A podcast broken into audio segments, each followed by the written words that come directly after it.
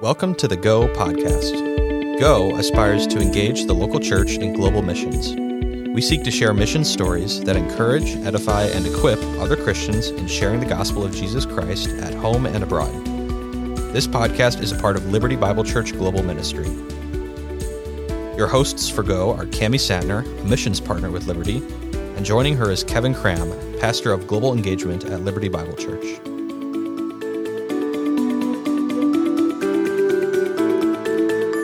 Welcome back to Go. We're glad to be back after a short break over the holidays, and we're looking forward to bringing you more compelling stories from the mission field. And today we're beginning a short two part series on the dynamic ministry of medical missions. Since the early centuries of Christianity, followers of Jesus have been caring for the physical health and well being of peoples and communities. And during the great age of missions during the 19th and 20th centuries, Christian missionaries carried the gospel around the world oftentimes establishing hospitals and clinics as they went. A concern for the health and well being of individuals has gone hand in hand with the outreach mission of the church. And over the next two episodes, we'll be speaking with a couple of women who use their background in medicine as they serve Him cross culturally. So, Cami, who are we talking with today? Today we'll be speaking with Jenny Coon. Jenny serves with the mission WorldVenture.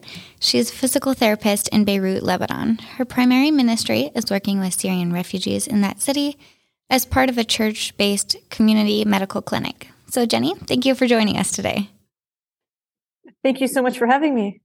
So, Jenny, share with us a little bit about your ministry there in Beirut. What does your work actually consist of?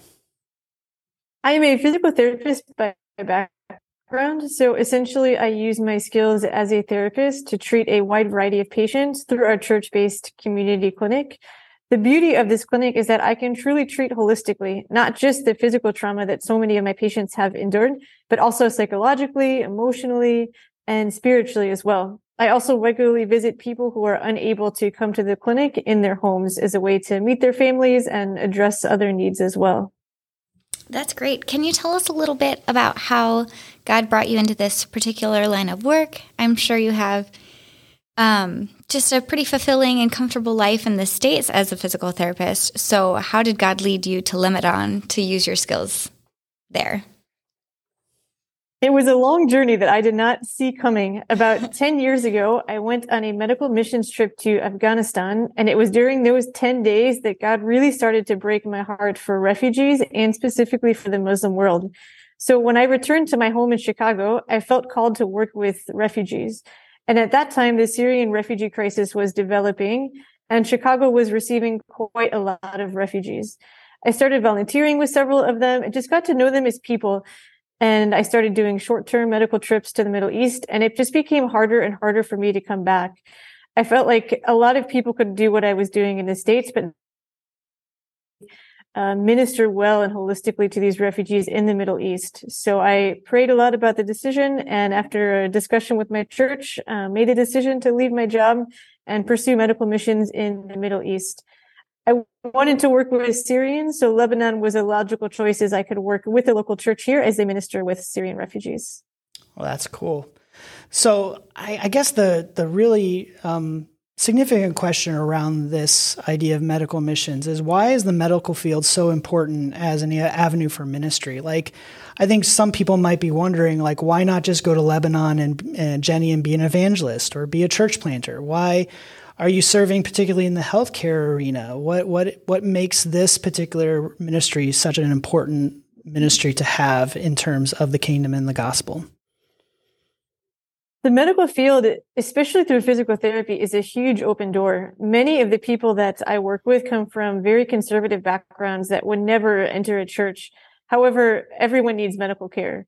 Therefore, they'll accept a visit from a medical worker, no matter what their background, or they will be willing to go to a clinic, even a church clinic, if it has a good reputation and gives affordable care. So, in addition to that, as a therapist, I see my patients five, ten, maybe even 20 times. So, it gives me the opportunity to really build a relationship with them on a deep medicine. So every time I have a new patient visit, I pray that God will use that time to plant a seed. So for example, I also work with people that do church planting or work with evangelists. So it's not necessarily an either or. I had a patient a few months ago And I brought a, a lady with me who is, I would consider like similar to an evangelist. And this young man did not have a great prognosis. I did not think he'd be able to walk again after his injury. But she prayed from that first day with him that God would heal him completely. And not only would he be able to walk, but he would be able to provide for his family. And sure enough, after two months of treatment, he was walking, he had a job. And because of the, the dual roles of both myself and medicine and her um, really proclaiming the gospel, they, they saw that difference and God really opened their hearts. And now their whole family is actually attending a home church group. Yeah, that's really cool. I think a lot of times in our our Western world, we kind of like separate the body from the spirit. You know, I think that's part of one of our weaknesses is that we see the two as two separate entities within the person, when they're when there really aren't. You know, like. Uh, to, to be an embodied person is to is to be human and to minister to the body and to minister to our health does have a significant connection to the spiritual world. Do you see that playing out in, in the way that you've been working? Yeah, I see that playing out 100%, especially since so many of my patients also have years of trauma built up from war or fleeing war.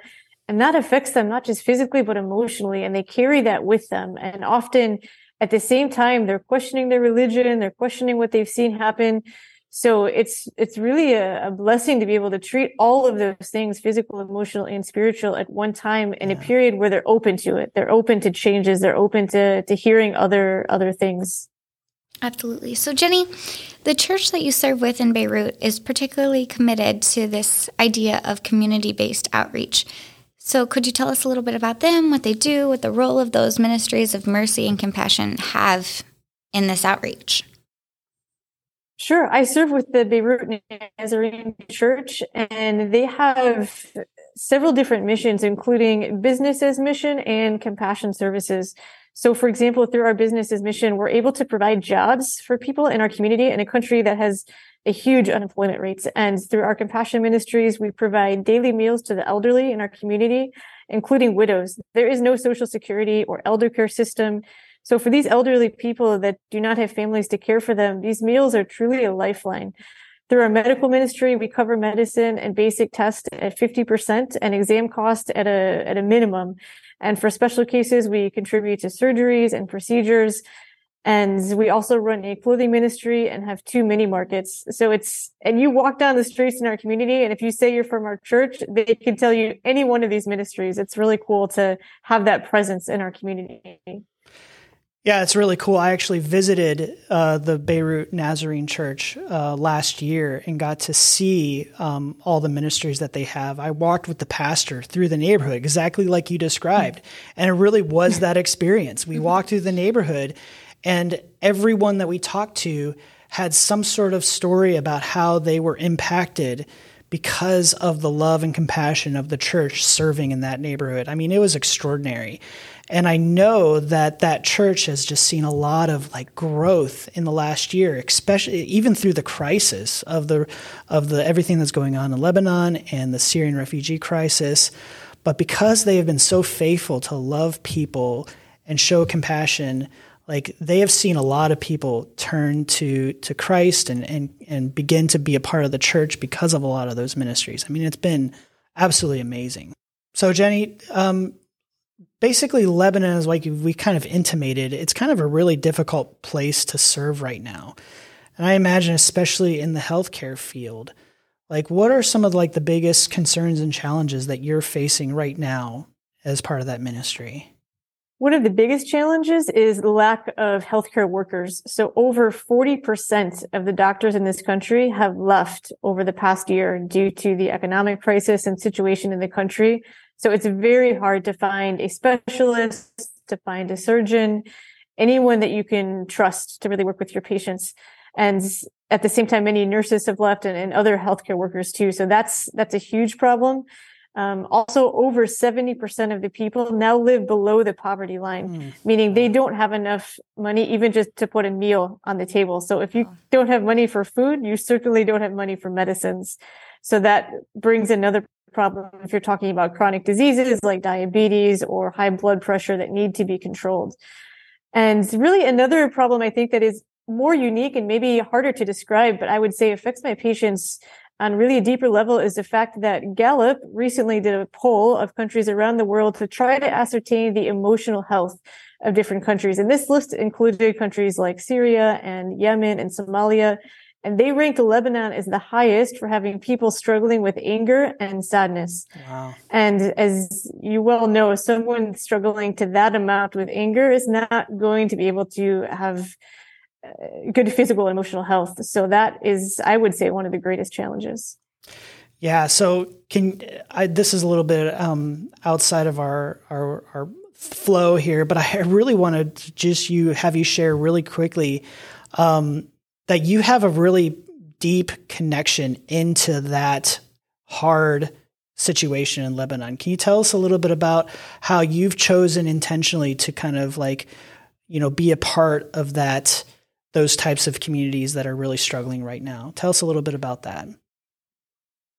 Yeah, I really believe in, in, living in the community that I serve. So I intentionally live in a community that has a higher population of refugees. And in Lebanon, there is definitely a conflict right now between the Lebanese and the Syrian as they're all struggling and everyone is struggling for either it's aid money or different things. And living in those communities can create higher tension. But at the same time, it means that they're not just a patient or it's not just a number. Like these are my neighbors. Yeah. So if I come home, that's my neighbor that doesn't have food, or that's the person that I, I, see every morning when I walk down the street that it's their kid that isn't able to do something. So it's just a much more personal level of the the people that I see. So it, it does help drive that compassion to to really want to help and minister well. Yeah, sure also gives you a lot of credibility in the community sure. as well. Yeah. You talked earlier about this idea of when you share with them now, they're a little more open to that. So, how does working with people who have these physical needs, how has that opened doors to minister to them more deeply on that spiritual level? Do you have any type of story that you could share with us? Yeah, I do actually have a story just this very week. It was very exciting. It happened yesterday. So there's this older man that I've visited for probably three months, one of the longer ones that I visited and he had horrible injury was left paralyzed due to a surgery that was performed incorrectly. Oh. and to be honest i didn't see much hope when i first saw him and thought maybe i'd see him for a couple times and then leave it at that. He was again from one of these very conservative families wasn't very open to talking about things. But god just put it on my heart like keep seeing this man keep seeing this man so I did, and truly three months later, he's now went from lying mostly paralyzed on a mattress on the floor to we walked for the first time with the walker around his apartment yesterday. And he was so excited. It was like a different person. And my friend that was with me just started to ask him questions since he seemed a little bit more open to talking than normal about what he believed. And we went on a hour long conversation about the prophets and who was, Abraham was and David was and what that meant to him and what that meant in our religion. And it was through those months of relationship building that led to that question. He wasn't in the emotional state to be able to talk about things like that three months ago, but through working with him over three months, through seeing him all that time, through building those relationships, we were able to have that conversation. And I pray that that leads to more. We're going to bring someone else from the church when we see him next week and, and hope to dive more into those conversations. That's oh, awesome. Hopefully it goes well. Yeah, we'll be praying for that. Well, thanks so much for being with yeah. us here today, Jenny. We really do appreciate it. Thank you. Thank you. Well, before we wrap up our episode, uh, we want to end like we always do with a note of personal reflection. And um, so, Cami, just how are you going to um, process this more this week? How are you going to lean into prayer as a result of our conversation today? I think it's so easy to overlook the idea of actual health and spiritual health kind of working in tandem, just this hand in hand where if you're nurturing one, you're nurturing the other. And I mean, it's just incredible what Jenny's doing over there. And I really do want to pray not only for her and, and for this team of people that she's working with because they need it since they're they're low on staffing, which we understand here all too well. um, but also just for the people to to really have open hearts. I think when you go through something traumatic, it's really easy to turn off that spiritual side and and really easy to get angry.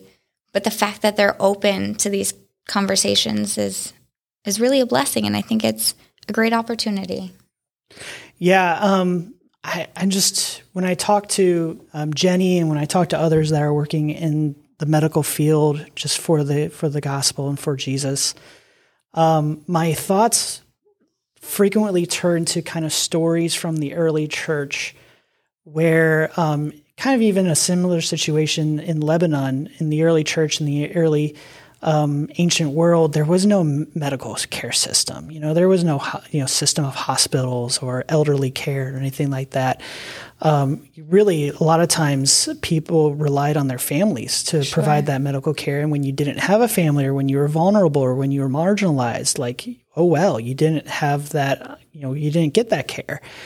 And that's where that void is where the early church stepped in. And the early church was known for how it radically cared for people that were sick, how they radically like uh, cared for those that were, had diseases or that you know had leprosy or or whatever.